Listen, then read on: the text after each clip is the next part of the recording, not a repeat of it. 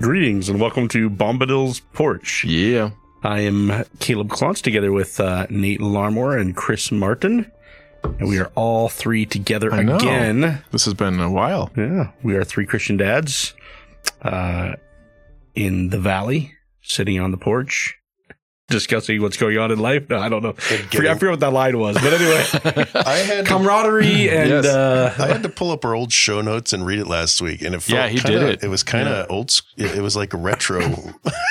Phil, That's how you know our show is established when our own intro feels retro. Feels retro. Totally, yeah, Um, it's, it was, it's almost our mission statement of Yeah. I guess so. But yeah, th- Thanksgiving is uh, right around the corner tomorrow. In fact, Yes. And so, if you're listening to this At the time of recording, it may be tomorrow uh, already for you, or hopefully you're doing better things with your time.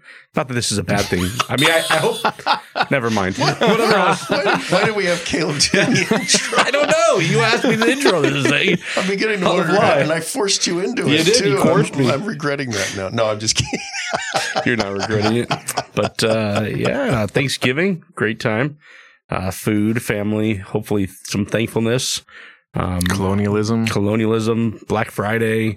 Mm. Um, you know, you know, Canadians. I'm half Canadian. Canadians already didn't celebrated know that. Thanksgiving in, in October. so is your Right. mom or your dad? My mother, my mother's Oh, Canadian. really? Yeah, so So you're a multinational oh, guy. I grew up in South America. Yeah, I lived in Italy. Oh, I don't know my where I'm from. Yeah. Anyway, You're not an oppressor. You're just just, an interesting guy. well, I'm not Just anyway. passing through. Yeah, I mean, I anyway.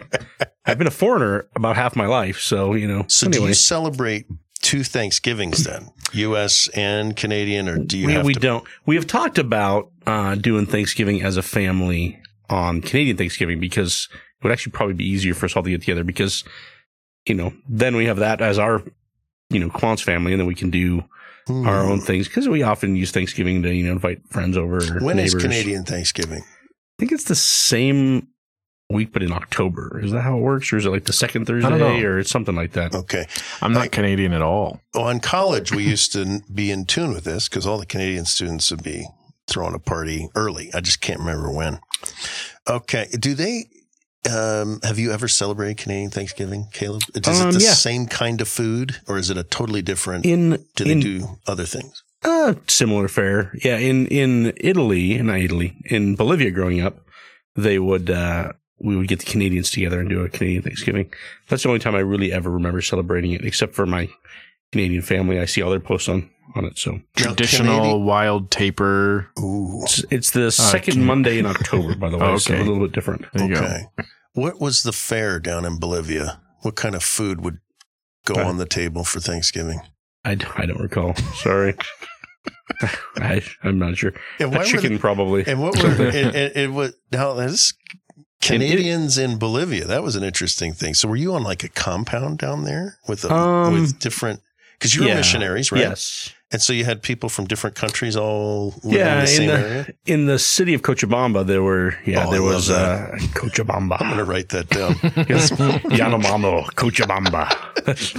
the wonderful words you I know. introduced me to. In- in- Cochabamba. Eat your veggies So- and thank your mama. uh, New New Tribes had a base, like a base, kind of a, a central compound area in Cochabamba and one in Santa Cruz, and uh, in Bolivia, and and the one in Cochabamba. In, in the city of Cochabamba, there were another a number of other mission organizations that also had like there was the main school that I went to when we lived there was a. um, SIM at the time. I don't know if it's Oh, still yeah. that, but school Yeah. primarily. But then they had staff and teachers from all over, you know, different organizations and different, you know, so, but, um, so we would sometimes it was cross organization, like all the Canadian, you know, people with Canadians and their families would kind of get together Were because you- we had, Was it a boarding school you were at? um, not, not in Cochabamba, at- Okay. at Tambo. Yeah. Part of the time, the new, the new tribes, That's another good the Tambo, Do you have a list TMBO. of fun words? list of my favorite words. This it's is a- good. I believe it's an Inca word. Yeah, Tambo is like a resting love it. The Chasquis would. Uh, see, there's another one. Yeah, Another great word. Sorry. But uh, Dumbo. anyway, I digress. I don't know. Me- We're- it's all my fault. Yeah, your fault. uh, in Cochabamba, there were a number of other. Yeah, the boarding school. Yeah, we had. I mean, that's the thing. You know, I grew up a small boarding school, and we had, you know, the people that that I was around were, you know, yeah, some Americans, but there were Canadians and Australians and New Zealanders and and uh, Korean missionaries and uh, Swedish missions, and I mean, it just the list went on and on and on. You know, and so it would just all do stuff together. Taiwanese, Chinese. I mean, we had all sorts of, of people. So in, in the grade or two above me, I mean, we had all sorts of variety. I, I did this whole, you know, anyway. Is Thanksgiving in ex- the U.S. and Canadian? Does do any other countries? Do the Aussies have some version? Uh, Hmm. wait, I don't know. There's not a cultural relation there. Remember between that the day they dropped all of us off as inmates on this godforsaken land? Let's Thank celebrate something. gone, mate. let's eat some alligator and I meant I meant to start under because Caleb, you always have culinary artistry going on at your Mm. house, Hmm. and and so I was trying to get there. Here I am, been caught up Yeah. onto the Aussie celebrate Thanksgiving, but uh, in terms of your plans, so it's Sure. tomorrow. Yes. Um, a lot of people coming, just a few Yep. people coming. Are Um, you cooking? so tell everybody I'm- how they wished they had prepared their turkey if they had listened to this first. Um, well, so my neighbor's frying a turkey. I've never done that before. Ooh. And Ah. I'm doing one in the oven, a little more traditional. I'd hoped to brine it, but this morning I did not have time. So no, Are they doing no like the full backyard big vat, like the ones you see the firefighters demoing? Yeah, that's that's he's he's got one. The neighbor, and so Are you? uh, and they're coming. We're getting together with 911 is on like single digit speed dial just in case. What when do, how do these fires happen? Is it when it's fr- they, they put a frozen turkey in the hot Yeah, oil? you got to right? make sure the turkey's not frozen Yeah. anymore. Pat It's it dry. and pat it dry. It's the don't know, water, right? The moisture that Sure. creates the fire. typically. Well, it's what Well, it's it the- it's creates the a bu- oil that- yeah, the spattering. Gotcha. It's bubbling over oil that no, it's that, and it's too much oil if you don't measure. Make sure that your bird doesn't. Uh, Displacement. yes, What was displacement's important. Who did the displacement thing? The bathtub. Oh, who was that guy? I want to say Archimedes, but I don't think it was Archimedes. Did he yell Eureka? I think he yelled Eureka. Um, I think you. I remember that Uh, story. prob- anyway, Well- yes. so your neighbor will deep fry, Yes, um, but you are going to go. I'm gonna go a little more with the traditional. oven. Yeah. And what what is your prep look like? What are you doing to the Um, bird? it, it, it's pretty straightforward. You know, just uh, you get the the butter and onions and herbs under the skin of the Ooh. breast, and then just uh, yeah, basically little orange, little uh, um, stuff in the in the pan or in the bird. Not not stuffed bird. I don't really like to do the full stuffed, but maybe a few things in there. Fresh herbs, yeah, uh, on a bed of onion like halved onions normally just to kind of keep it off the, the bottom of the pan. How many people are coming? I think we got about 18, 20 people. Okay. We got yeah, a couple other families or co- like small family units So joining neigh- us. Your neighbor, he's bringing his deep fried Yeah. bird. You're bringing. And they're your, doing all sorts of So stuff. it's going to be one big table. Is that how? Yep. It, it at your house? It's at our house. Yeah, we're going to set up some some uh, folding tables that I'll probably have to grab after this. putting my putting my van from the church and borrow. But anyway, we have a couple, but we don't have probably enough anyway. Um, and then uh, I think that the unique things that I'll probably do more unique for some maybe are the burgundy mushrooms, and then I'm going to make my own cranberry sauce Oh, uh, using dried cranberries. And I I developed the recipe when we lived in Italy and could not get cranberries. Ooh.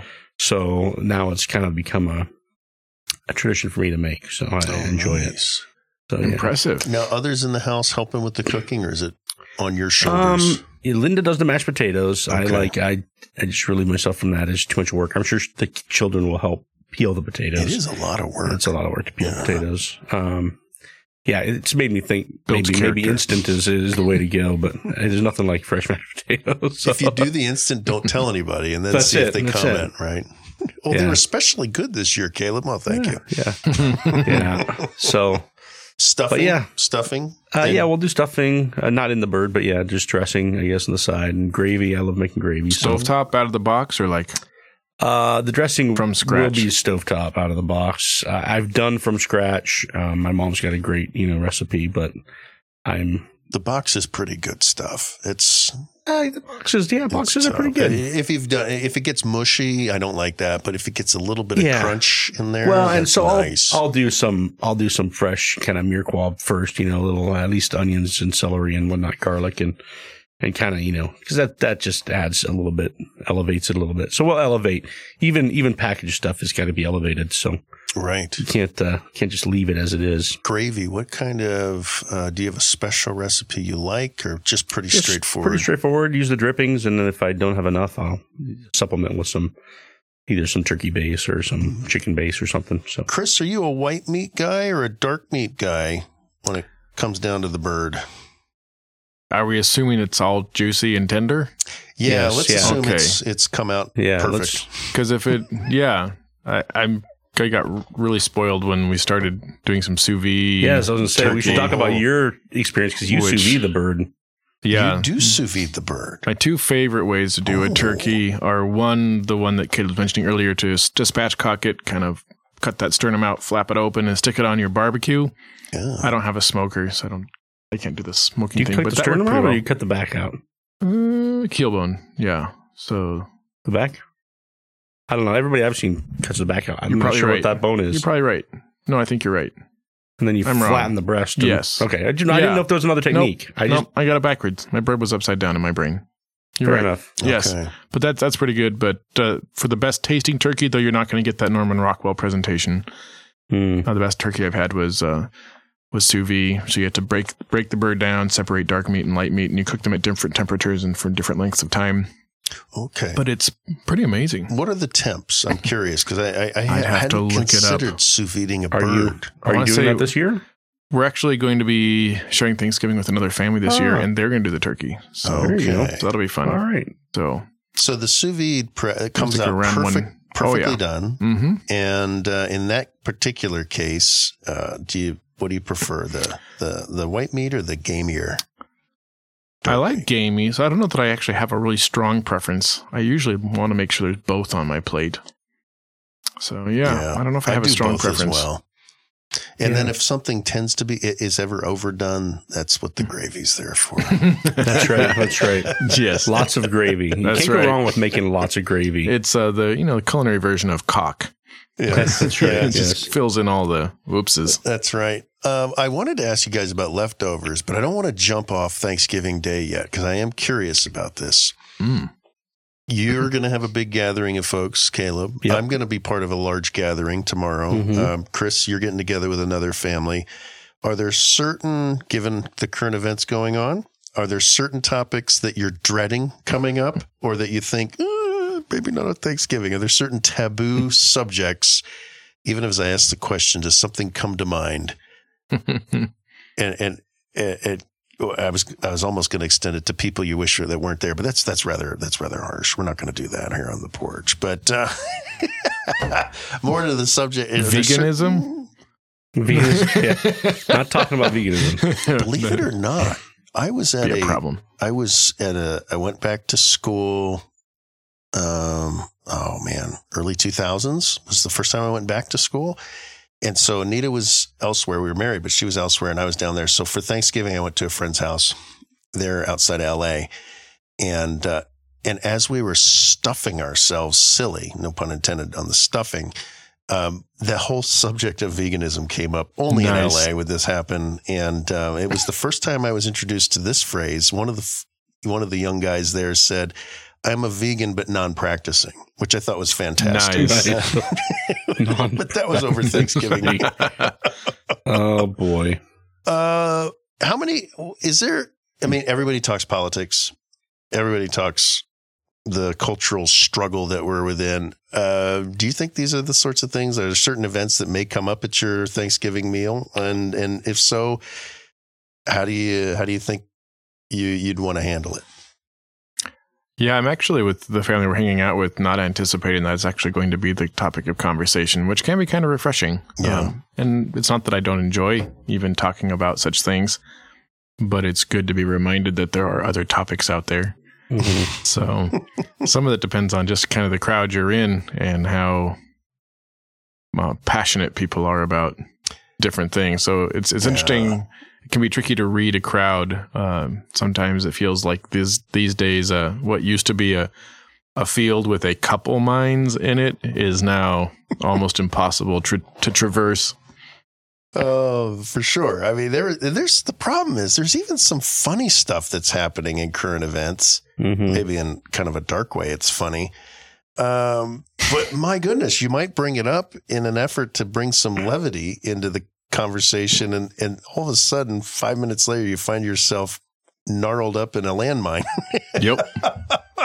Mhm. Uh, what are what are the topics, Caleb, that are going to come up at your Thanksgiving feast um, that, that that you think are likely to come up, and and are Hmm. are there any that you wish wouldn't? Yeah, we're going to be a bit of a mixed, a bit of a mixed crowd as far as backgrounds and things. So I'm not sure. I'm not sure what we'll. I mean, we'll probably talk a bit about different cultures, traditions, things like that. Just because we've got to have uh, a couple of uh, people from the from England with us from the from the, from the motherland. So if the war of the uh, rebellion comes up, that could be a touchy subject. Yeah, I, I don't think. I think we'll maybe talk more just you know first Thanksgiving kind of thing and having fun because they haven't they haven't experienced a lot of that that I know of anyway.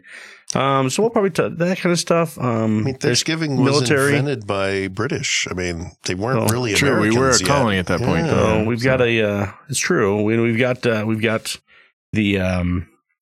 So we've got a an Air Force and a and a ex Marine slash National Guard slash um Army guy. So he'll be he'll be lot of there. firepower. And then uh, the the Air Force guy, our neighbors, actually, he's he's in, invited anyone who wants to, who doesn't have a place to go, to come as well. So we may have a, an interesting mix. So there might be some, might be some some military, some uh, some active duty, you know, uh, tour stories and stuff, depending on on where people have where people have been.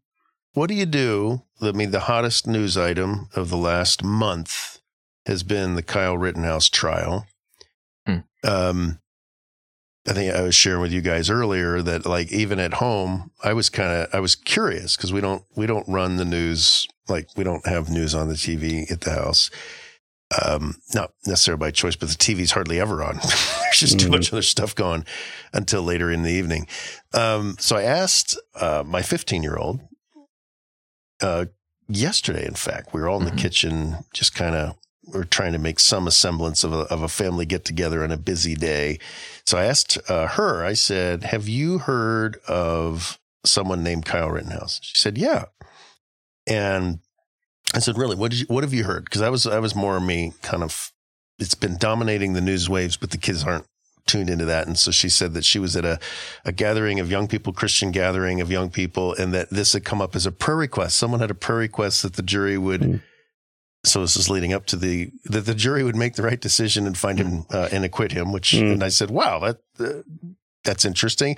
And then she said, so then I went and I looked it up online, and the only things I could find when I Googled it were like USA Today and New York Times, and they're talking about how this guy's a white supremacist. So I Hmm. said, Wow. so I said, "Well, your Christian friend, you pretty sh- do you think do you think if this guy is a white supremacist that that she would be offering up a prayer request that he would be acquitted?" She's like, "No, I'm positive she wouldn't."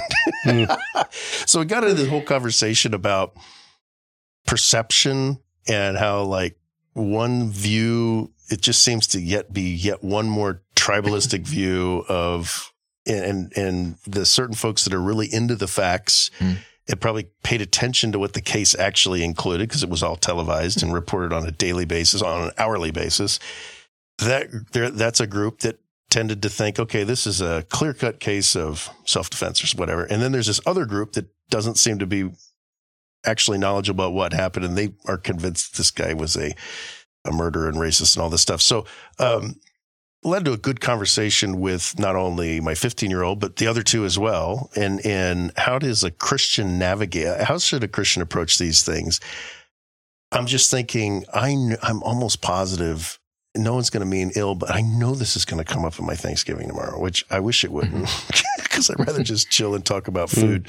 But uh question for you guys. I mean when when something like this comes up that could be volatile even if even if it's not a bad subject um how do you how do you guys think how do you steer this? How do you manage this conversation uh, in a way that you're not dodging it? Because i don't think as christian men we do, we ought to dodge anything either. We ought to we ought to walk in the wisdom that we have because of the holy spirit and god's word into these topics and and speak truth but how do you do that in a Mhm. way that it doesn't end up feeling like oh boy Chris is sermonizing again, or Caleb's monologuing, or Nate's pontificating, uh, you know, whatever verb you pick. Well, if that's not an option, then I don't know what. kind of hard for a no. sermonator to not sermonize. Yeah, you know. I think so. Part of it is realizing that a lot of these discussions are are proxy wars for other issues, mm. um, and so um, a lot of the heat of of emotion around Kyle Rittenhouse is not around Kyle as an individual per se, but it's because of what Kyle is believed to represent uh, on for both the left and for the right, and mm-hmm. so they're they're rooting one way or another for this case because they want the larger war to move in their direction as they see it, and so I think that's one thing that can be helpful is uh, trying to trying to at least uh, early in the conversation uncover what what the issue is for the person. And so, you know, hey, I really this Kyle guy, blah, blah, blah, whatever it is. Wow, okay. Um, why do you see that as such an important issue right now, or what what is it about that case that stands out to you so much? And then we'll find out what we're talking about. And so that that can change things very quickly. Because I just feel like there's this pattern in our country of racism, and I feel like the white people are always getting away with it, and blah blah blah blah blah. Okay, so that's that's that's, that's what you're reacting to, and yeah. and why do you you know how, how have you seen that become an issue? What do you what do you think would help our country to heal? How can we and if that's where you know if we can move it off of that particular issue, then that can be helpful to then discussing things that we may actually have a lot of agreement about, or they may discover, you know, somebody says, "Hey, I I think uh, Kyle Rittenhouse should be acquitted." Um, oh, really? Why is that? Um, it's actually not because you know I, I, want all white supremacists to go free. you know, oh, really? I figured that was the only reason somebody would want Kyle Rittenhouse to be acquitted. Well, maybe there's other issues that they're also seeing involved that we think facts should matter and that um, we shouldn't have trial by fury instead of trial by jury to use one of the common Ooh, catchphrases that are going around you know so um, surfacing those issues i think can can be helpful because then we're listening to each other and we're trying to understand each other and i think that's also what makes a big difference about whether or not you're afraid of these topics coming up at at your thanksgiving table or not is if a person's coming with an issue to fire a salvo with the intent of winning winning a conflict over the Thanksgiving dinner, that's unhelpful. Mm. There should only be one fatality at Thanksgiving, right? that's right. That turkey and lots yeah. of mushrooms. yes. Yeah, but if what a person is bringing is this is this is what's on my heart, this is what I'm passionate about. If that can be channeled instead of into a, a war between the the pros and the cons on the issue, if it can be channeled into a discussion of the things that we see as important and the things that we're concerned about because that, that can then be more easily steered towards things that are profitable about yeah i think we can all agree that we want this to be a country that where where we do love each other where we're not so divided and uh, thanksgiving even as a holiday can can be a reminder of the, that opportunity. Or we do want this to be a country where we don't descend into lawlessness and we don't descend into a mob mentality. That we we do want to value uh, what actually you know reality and what actually happened in the rule of law and um, and just th- those are conversations where we can find a lot more agreement. I like that idea of, and it's probably not just for Thanksgiving, but in general. I'm when there's political fervor entering a conversation, mm-hmm. asking questions to uncover what's the real issue. Because, like you said, uh, so uh, it's the problem with proxy wars. People forget what the real war is. Mm. they get yeah. so caught up. I mean, this happened in, in, the, the epic Cold War struggle between the United States and, and the Soviet Union and, and the, the third world, mm-hmm. especially the Latin world was a major proxy war area. There's great books written on this. Um, mm-hmm. uh, there's one called "The World Was Going Our Way," and it was a KGB's KGB view on. They thought they were winning in Latin America, and then suddenly it's it's swung a different way. But it is interesting. So when you're when you're in, in, in that context, that book coming coming to mind, there were idea based, worldview based struggles coming out of Latin America that were being seeded by both sides. And, and, and so in a sense, it was not representing what people actually thought in these areas. It was all being, you know, again, the problem with proxy wars is you forget what the real struggle is. Yeah. So asking questions is a good way to hopefully diffuse. Uh, that's the other thing too. There's some folks if they want to argue, that's that's a pointless conversation. Uh, some Yeah. people are just trying to make small talk, and that's their hobby is keeping in touch with the news. And Mm-hmm. Yeah. Because you can see, especially with this Kyle Rittenhouse case, in the culture, um, a- and you know, like, use that term loosely just to say what you're going to typically run into as a as a popular presentation of the of the topic. So not reading the actual official court documents, but you know, the news headlines, the Twitter reactions, the the the quick takes on um, late night comedy talk shows that pretend to be news shows, you know that that sort of a thing. Uh, the the language around this is not is not the language of, of honest inquiry. The language is not the the language of um, of law and order. It's it's all the language of of factiousness, uh, of of tribalism, of of emotion, and and that's where you know as as Christians, we, when we approach a topic like this, if you're around your Thanksgiving table, yeah, you redirect it from war to conversation. But I think I'll, you mentioned like how does as Christians we just navigate these things. I think it's really important that we're teaching our children that when it comes to any discussion of justice, it's really, really important that we don't let how emotionally we feel about something be considered an argument, a judicial argument Mhm. right? That doesn't, we don't get to do that. The facts matter. Uh, hearing both sides of a case matters a lot. What the law actually is matters a lot. Uh, and, and those are the things that we need to look at. And so when you hear one side of a story, whether it's a side you like or whether it's a side you don't like, we can't just fly off and say, charge, you know, uh, stop. Okay, well, what what else do we not know? And so, uh, with with this Kyle Rittenhouse case, for uh, you know, as the, the most immediate example, it was interesting how quickly people on both sides knew exactly how the trial was supposed to turn out. Right. And it's like there's just so much going on here that that we don't likely have access to at this point. You know, the we had the the case has not worked its way through the trial. We haven't gone through discovery. The evidence it hasn't been presented. Um, there's intricacies of firearm laws that federal ones, state ones, multiple state ones, and um, definitions of self defense and and there, there's so many different things at play here that all require a pretty detailed level of knowledge that we just don't have access to. Yeah. And as Christians, we have to be very quick to acknowledge when we don't have access to that information because that's the only context in which justice can can be attempted at. Mhm. Uh, and, and if we're willing to bandwagon an issue like this, what's going to happen when the culture is really mad at you? yeah. You know, and and you're saying, but the facts are on my side. But what if you've already, even in your own life, in your own heart, succumbed to a pattern where the fact pattern doesn't actually matter if we already know how this is supposed to end?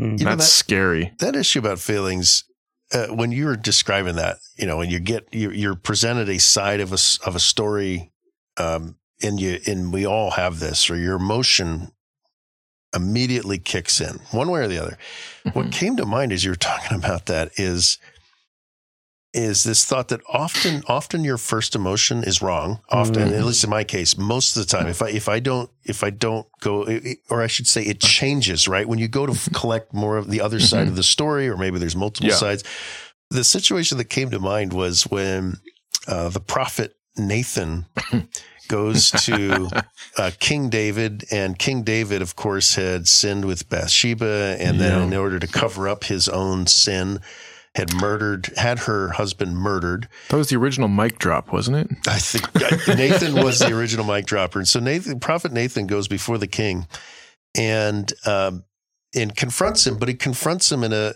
and probably the most effective way possible, which was to tell a story about an injustice that had happened in the kingdom. And he tells this story about um, a rich man taking away from from a poor neighbor. And and anyway, I, I don't need to recap. Uh, ma- pre- I'm assuming, presuming our audience knows this, the facts of the story. Well, David hears this story of injustice about this wealthy neighbor that is Story about justice, and you're presuming people know the facts. I don't know. yeah, that is that is anyway. I'll, I'll- I'll jump Yes. over that uh, that no. hurdle. But and David, of course, is instantly outraged. You know, who is this wealthy man who has stolen his poor neighbor's only animal to serve a feast? And and and who is this? And of course, Nathan says, "Thou art the man." Yes. and um, at, at risk of his own life, uh, you have to take. If, you know, Nathan didn't know how that would turn out, but it just goes to show that oftentimes when we are presented a a side of the story or a story, we jump up and there's a sense of injustice, and I think we oftentimes um, risk that. We have we are becoming the very thing that we're outraged about. Um, I think that's hugely important to to take a breath, ask questions, understand my emotions. God gave them to me, but they I can't let them drive me. Um, I've got to I've got to get the whole view here. Caleb, what do you in your? I mean, you you and your family are so gr- you're great examples of evangelistic outreach and community engagement in your neighborhood. Mhm. Are there in that kind of setting? Um, how do, is you're preparing not only the food but probably your mind and your heart for unsafe neighbors that are coming and other people coming? Are there certain things that you know that you certain things that you're thinking about that you may want to want to uh, to weave into the conversations to Mhm. engage to engage with your neighborhood?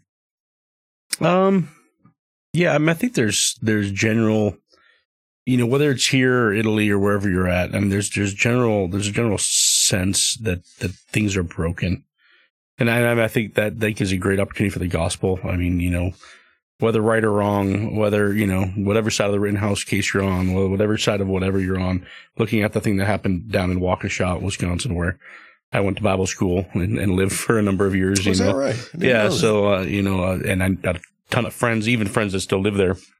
But Have you Um, ever been to that Christmas parade?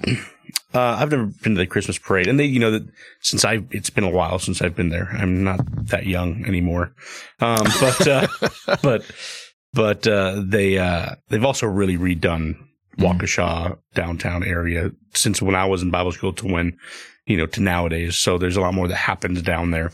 But um, but anyway, all that to say, what, whatever's going on, the the coronavirus in Austria and and and uh, everywhere, you know, that yet Austria's going into lockdowns now. Uh, Slovakia is going into lockdowns, ninety days. You know, we're going to start seeing that. It's probably going to happen here. So whatever the issue is, masks, whatever it is, I mean, there, there's there's a I think a sense that we can all get to of you know, man, this is broken and it needs fixing, and then you know, how and when will that happen? There's a tension there, and and it provides opportunities to discuss to discuss that, um, even if not specifically, you know, jumping into the gospel, but to to hopefully, you know, guide the conversations that direction. Um, so and and that's not just for unsafe friends. That's for my kids. That's for everybody to be Mhm. able to say, man, we need to be looking for for you know.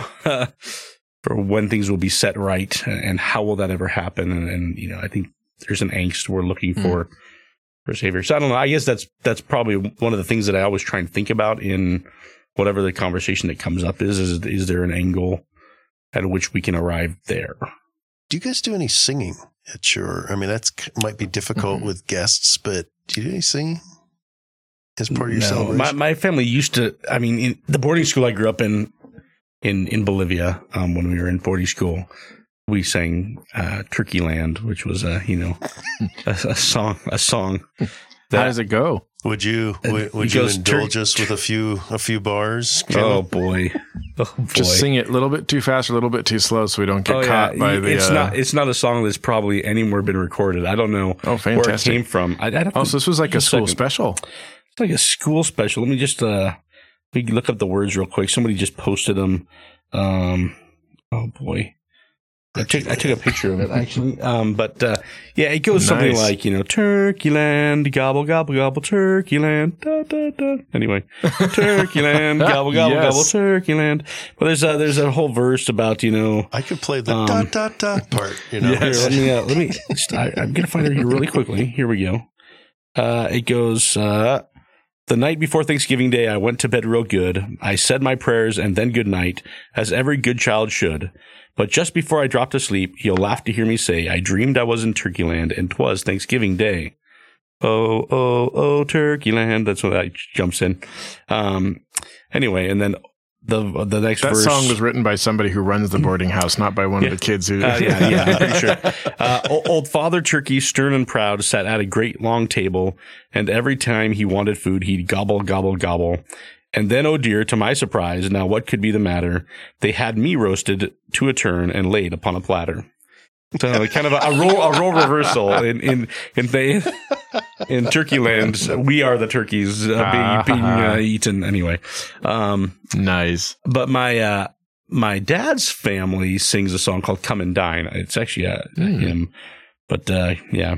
Uh, so that's they do that not just for Thanksgiving, but really anytime they gather for a uh, yeah. What is meal. what does the Hmm. aftermath look like for you guys? Uh, so you you've Mm-hmm. you've met whether it's one o'clock, 3 Mhm. o'clock. You've you've feasted and celebrated, and um, and now you've waddled your way or rolled your way home. yeah, uh, what is- what does the aftermath look like? What does Thursday night look like at your house?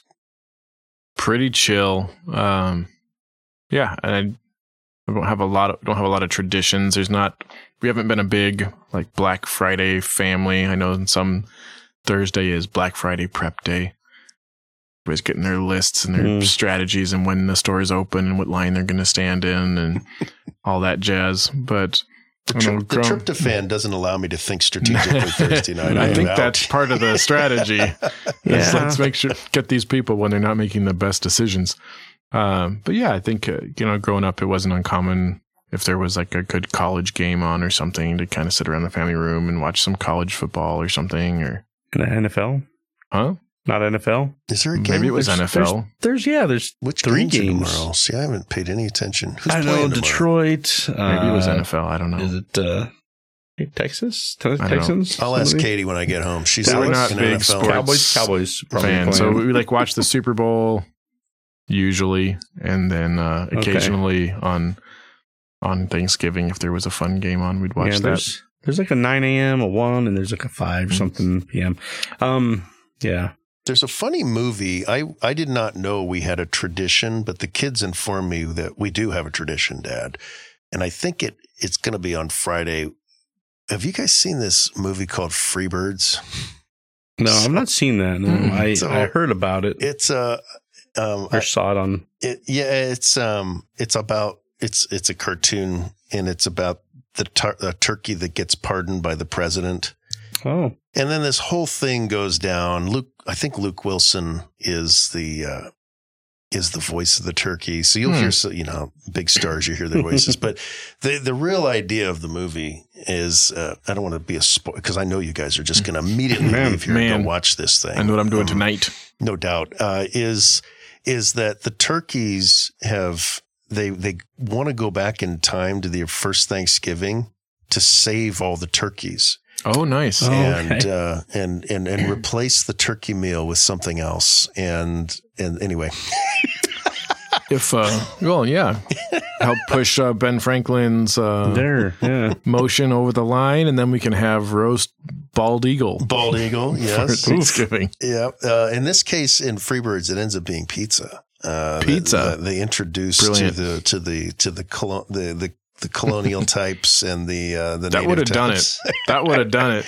That I think pizza could be the secret to world peace. I was thinking years ago uh, when we were first having in Iraq and we were embroiled there and it was horrible and it was a Mm. clash of cultures. I thought, man, they just need to start keep building more fast food restaurants and video rental places, and this is what peace comes from. I was wrong on that. Obviously, we we should have put Pizza Huts in, Mm. and Mm. and that might have helped. But uh, I do think food brings us people together. That's kind of Oh, the yeah, cool thing about thir- tomorrow, right? Yeah. Uh, um, so that's uh, so no no real tradition spinning out, chilling out Thursday night. Um, now let me the Black Friday thing. I was I was actually always kind of a, I, I didn't get into it. I think I went out one Black Friday to buy a big toolbox at Sears back when Ooh, Sears nice. still existed, Hmm. and um, um, but I know some people get into it, and I know there's actually some pre-shopping. There's shopping going on Thursday nights now. Now, I used to, I will admit, I used to kind of be scornful of that within my own mind, like, Mhm. oh, how terrible. But somebody did make a comment recently that I thought, well, I hadn't thought about that before, and it was uh, it was a a mom who said, you know, Thanksgiving Day is kind of a brutal day for us. There's all this prep in the morning hmm there's all this cleanup that you get some help with. And she, and she makes the point. She says it's actually kind of fun to like just go out with my friends and do something else. Mm. yeah, in the evening there. So I, don't- I don't know if you guys have encountered this at all, especially because I, I, I am a consumer on Thanksgiving. I'm Mm. not really a a provider. I hadn't even thought about this before. Like, Is there a chance for for Caleb? You're going to do a lot of food prep. Chance Yeah. for you to chill later in the day tomorrow? And, Yeah, I'll probably zonk out. We'll play some games or watch some football or. Mhm. But yeah, Puzzle. um, we have a puzzle we this year. used to. Do you? Mhm. Nice. So we used to. I mean, we used to, like you were mentioning, but we used to, you know, afterward, we'd my uh, Thanksgiving wherever it was, and we'd my brother would come back to my place or whatever, and we'd or vice versa, and we'd you know go through all the all the you know the newspaper. I mean, you had to pick up a newspaper on Thanksgiving, and so you go through the newspaper, look at all the ads, Oh, you know, man, and you yeah. circle the things that you were interested in. And then you guys would make a plan to like where you're going to go and, you know, and, and, you know, we'd hit the one or two big items we wanted somewhere and then you, you know, try and get in line for that. And, and that was back, back kind of in the day though. Did you ever like, camp out?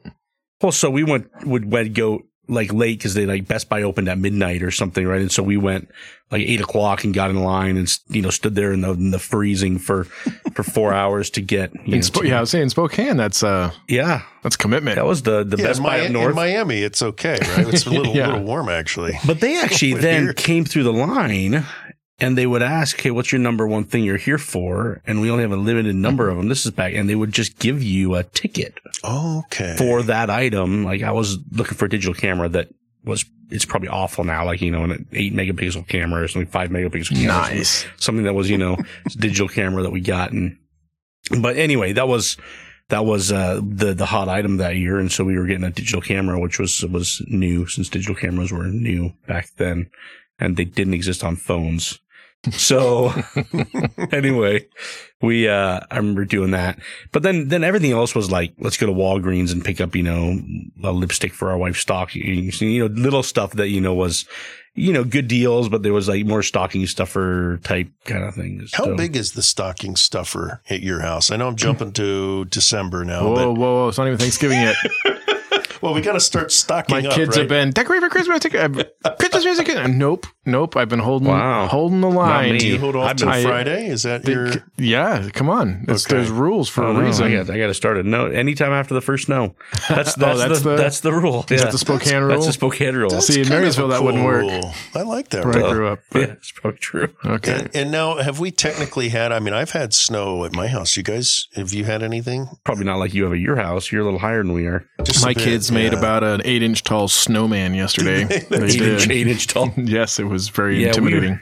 We had some that kind of stayed on the grass and made it like a frosted grass, but I don't think we really had any We had actual sticking. We had our first um, snow dispute at the house last night. So we got back from uh, uh, the kids. The kids actually had Awana this week. I was surprised. I thought everything would get canceled this week. So they and the kids, um, uh, two of them are actually more helping serve, and then the uh, youngest Mandy, she's like in a I- forget what the names of the classes are now, but uh, we get back and a a a little snowball fight, probably closer to a slush ball fight, breaks out in our driveway and front yard there, and that's fine. I go, I, I didn't want to get hit, so I, I went in the house and I'm saying hi to the dog and everything, and and then I hear in the other room like I, obviously angry voices. And and kind of like when kids go into legal argument mode, there's a certain tone Right. that all comes crashing into the house. Um, and and I can't quite hear what's going on, but there's a lot of drama. Somebody threw a non-regulation snowball. Yeah, well, well, I get in there. I get in. Nita's managing. She's playing intermediary, and I get in. And, and as soon as they see Dad, now they're going to appeal to the Supreme Court, which, which of course Nita is part of. So I don't understand why it makes any difference. But um, Are you more lenient? Uh, you know, it depends. Are you the conservative or the liberal judge? Ooh, that's a good question. uh, well, I'll tell you, that I have my hot buttons, right? So a lot of Okay. time, and, and for me, the hot buttons tend to, like, we're we're we're litigating. for example, last night we're litigating, um, the headshot that Mandy just got. Okay, Okay, so that's the real problem. Is her side nothing like a cold red slush ball in the ear. and and she's angry that there was a headshot, but she also started the snowball fight. So I'm Ah. I'm I'm beginning to tell her now. I'm not all about who started it, but there are certain activities like a snowball fight that you're going to get hit. It's going to be nasty. And, and and her whole thing was that that it wasn't equitable. And I'm I'm I'm using the word equitable. She threw a snowball. Jack threw one back. It was back and forth until the a truce was requested and a truce was agreed, and then there were headshots. And I, I I'm pointing out that Hmm. there aren't in a snowball fight. It is it is all out war, and so you're it's going to happen. So Hmm. I mean, the fact that there was a headshot, and then it quickly, um, Jack when he goes into defending himself mode.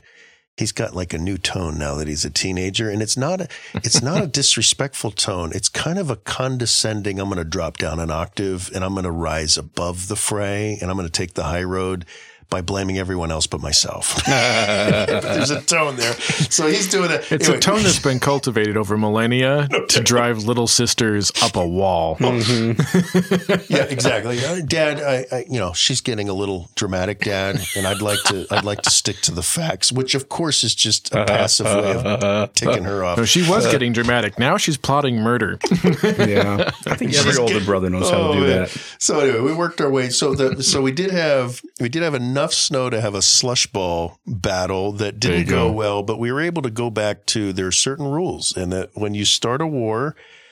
uh, don't expect it's going to be fair. And the whole idea of snowball fights is not equity. This is not the British and the French lining up on the f- battle, the field of battle, taking turns shooting at each other.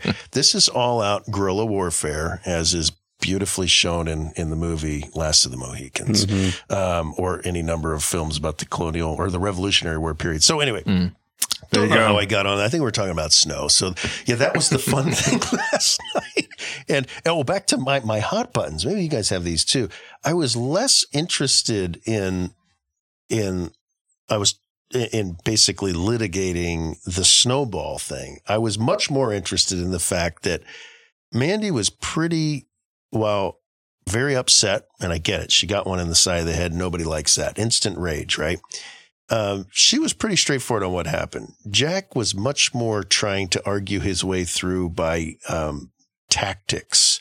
Now, let Mm. me ask you guys. Okay, we're we're off the subject here, Thanksgiving, but with your kids, when a gross, well, let's just say a misdemeanor, not even a felony, has happened, and you're trying to get to the bottom of it, do your kids, in order to avoid answering the question, like to harp on little details?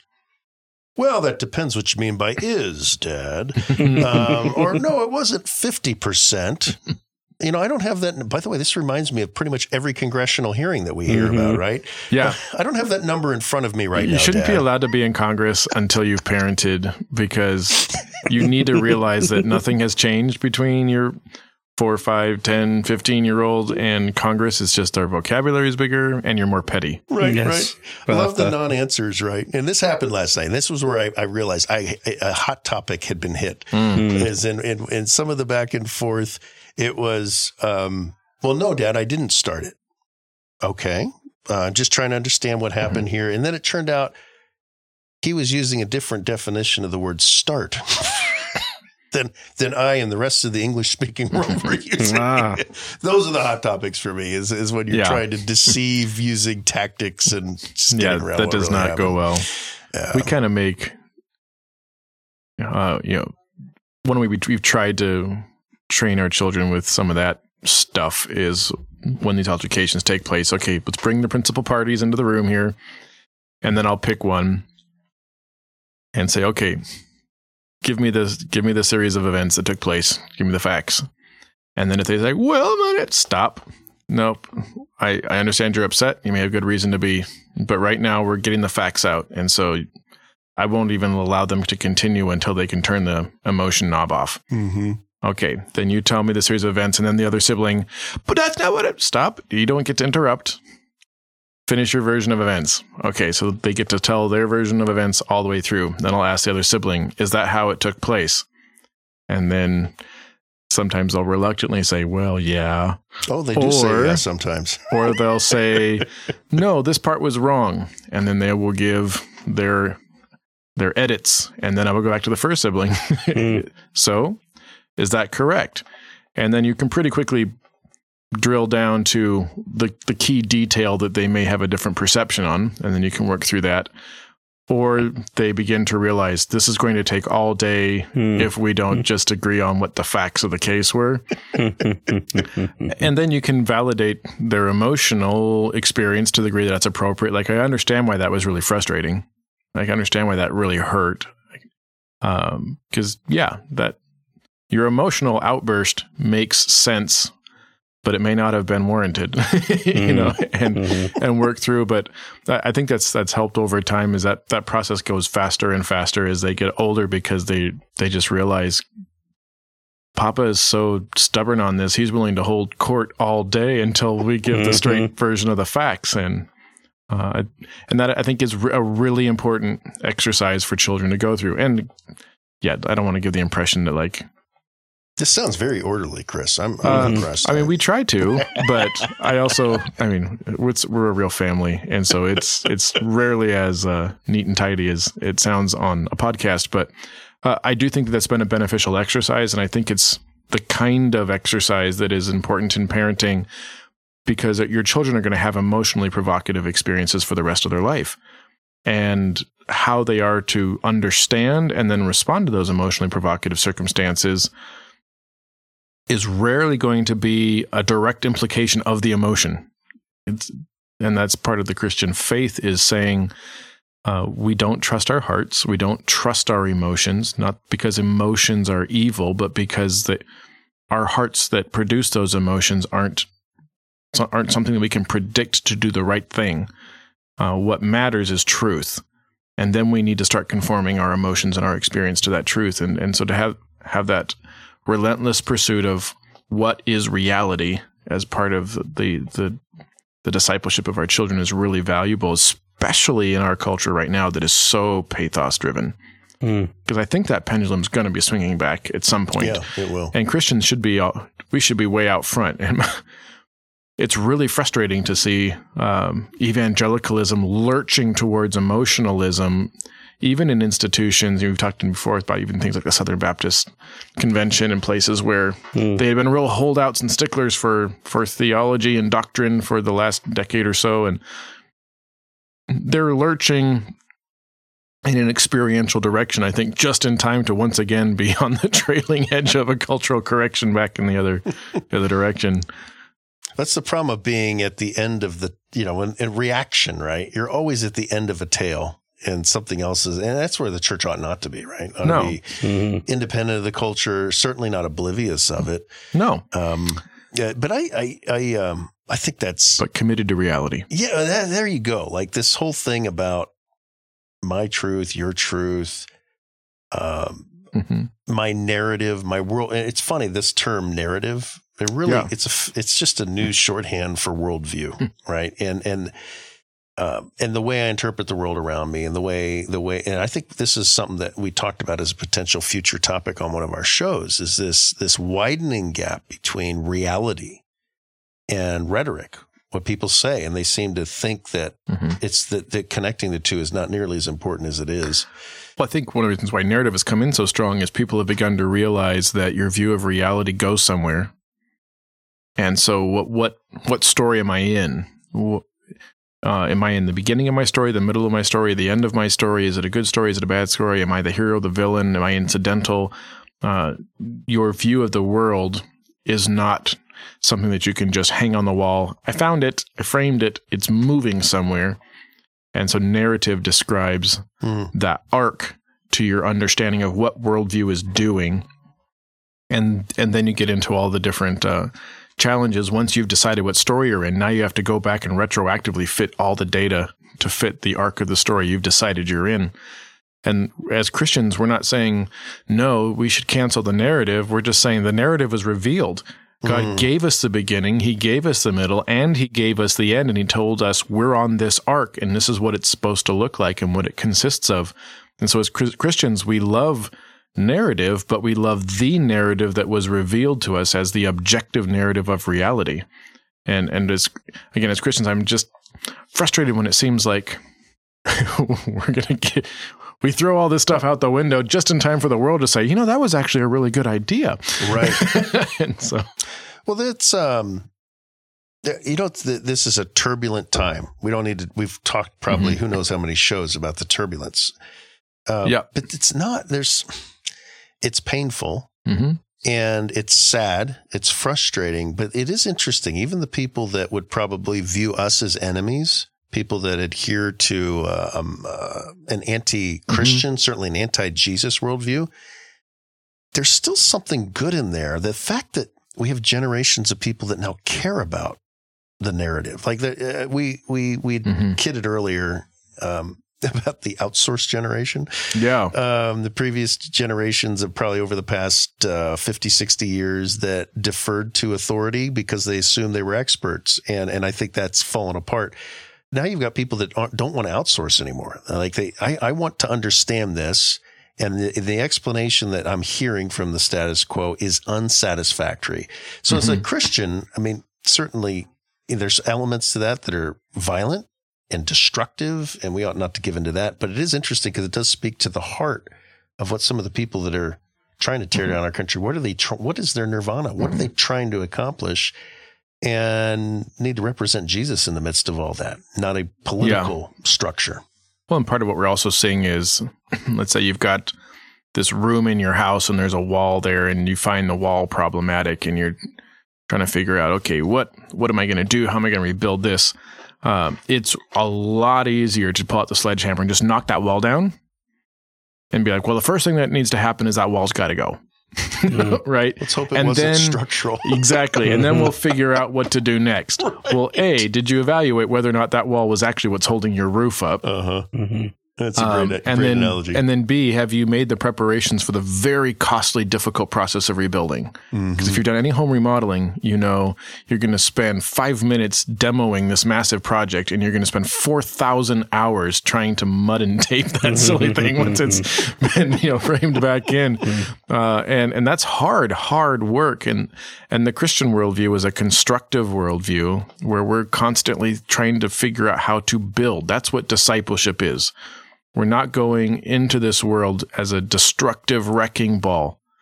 Now, there are things in this world that get destroyed in the process of discipleship, but the process of Christian discipleship is a con- it's it's a fundamentally constructive thing, and and it's easier to instead create worldviews that are fundamentally destructive. Hmm.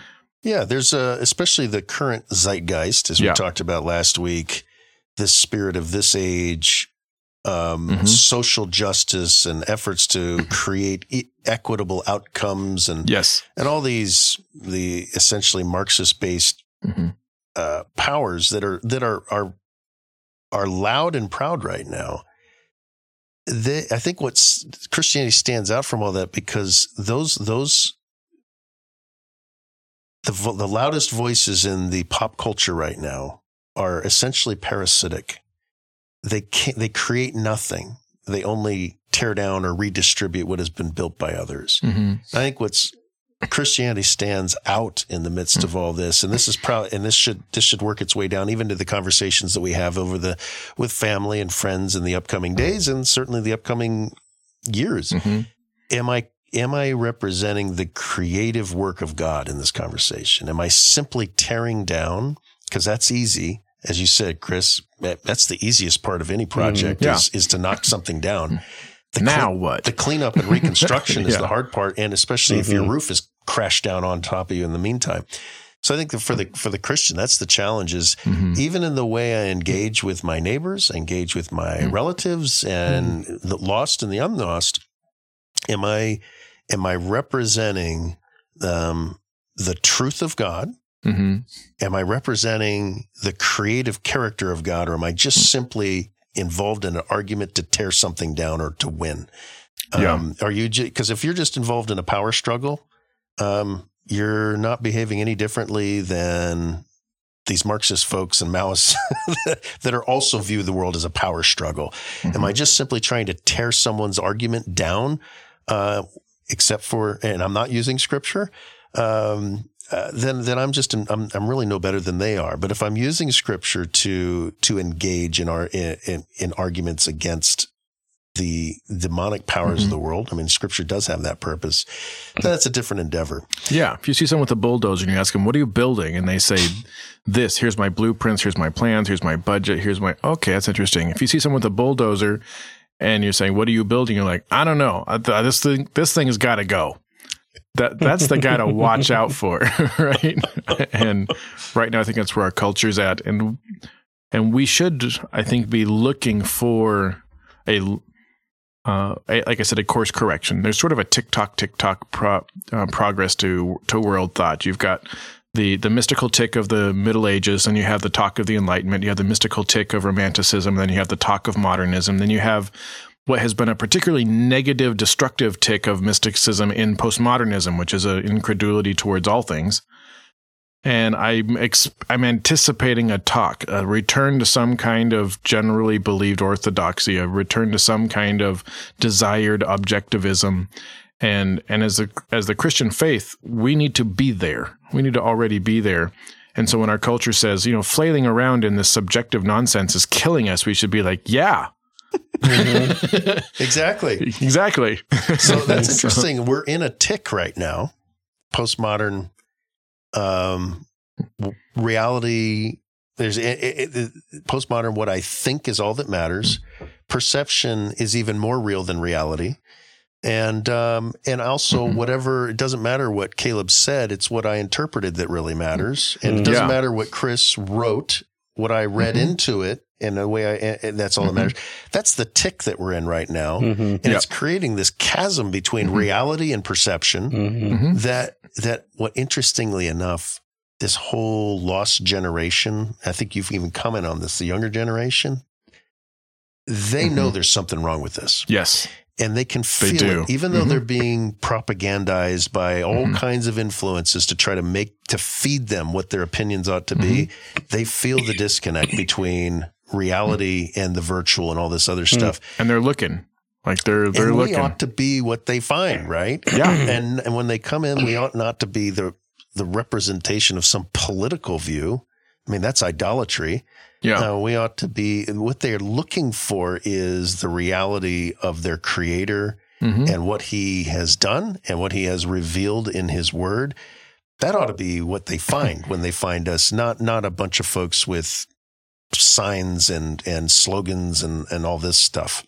Yeah, not a surprisingly familiar, um, you know, feeling, smelling place to what they're leaving, but the, a refreshing alternative, and that starts, you know, in our homes as we've been talking. Yeah. Uh, that even needs to be reflected around our Thanksgiving feasting. Hmm. You know how how are we celebrating? There's there's a unique kind of Christian celebration, a unique kind of Christian feasting that is so wonderful because it's anchored in objective reality, and it's it's not. Uh, there's a cynical kind of feasting, like this world's going to hell in a handbasket. Um, but the turkey's cheap this week, so we Yeah, might- drink and be merry. exactly. Tomorrow we die. Uh, it does- yeah, whatever, doesn't matter. But uh, pass me the stuffing. And then there's another kind of feasting that says, I know how this turns out, and I Mhm. know where this is going. And yes, this world's broken, but this is an anticipatory feasting. We're thankful for what God has done in the past. We're thankful for what He is doing now. We're thankful for what, what He will do in the future. Uh, in the words of the old hymn, Christians know how to take a rock in the desert and turn it into an Ebenezer. You know that this is, yeah, this is still a desert, but this is a monument to the faithfulness of God. Well, that's a good inspiration for tomorrow. I mean, in addition to looking forward to enjoying the celebration, whether it's the the prep, Caleb, that you're going to be involved in, don't forget to set Mhm. your alarm to get that oven preheated. By the way, Mm, yes. um, but but I, I actually wouldn't it be great to to maintain a mindset to be as you sit down at the table, and I'm going to try to do this prayerfully. Sit down at the table, or as I arrive at the house, to have a mindset of I want I want people to see Christ Mhm. or hear Christ in the words I say, in the way I say it, because that's a big deal too. Um, and what kind of comes to mind is um, um, when Jesus, after his resurrection, and he was walking on the road with the, the two followers, and they didn't know it was him, right? Hmm. And then Mhm. later on, when he is he he allowed them to understand who he was, and, and then he vanished. And of course, uh, the comment that one of them made to the other is, "Didn't our hearts burn?" within yeah. us, like in a good way. And and it wouldn't isn't that isn't that something that I mean we ought to aspire to is that is that when we engage with folks, um, don't don't we want them to their hearts to warm to to the the celebration of who Jesus is, and so maybe that maybe that's um, for me. I'm that that's given me new vigor for tomorrow. For the Mm. people listening, they're probably listening after the fact, but maybe Yep. Sunday lunch or you know Mm. just. Uh, but, but what we should be the salt and light aren't just the Debbie Downers. Salt and light are the people Mm. that represent truth, but but in a way that where you're celebrating who God is. Yes. Mm. and that this all matters, right? The turkeys matter, tables matter, friends and family matter. Um, the fact that we can see each other matters. The world we're living in matters. Um, there's a there's such a tangibility to to our view of of the world because it's not an ethereal idea.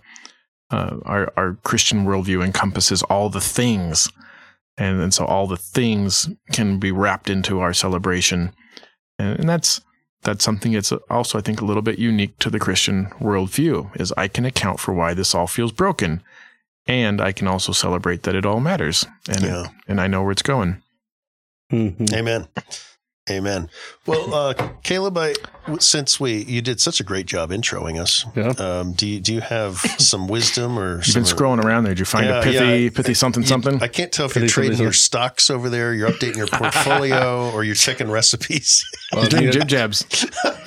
checking my fantasy football lineup. Oh yeah. of course. no, no, I was uh, I was actually looking for this, the words to this uh, this hymn that. Oh, uh, though, that your dad. well, my sings? family's side, yeah, That's my cool. family's side of the, uh, my father's side of the family always sings it. My grandparents, I mean, they were the ones that popularized it, and they normally Yeah. only sing the I didn't verse. recognize the title, so I would love to hear it. Yeah, here we go. Come and dine. It's a hymn by Charles B. Widmeyer Hmm. from 1907.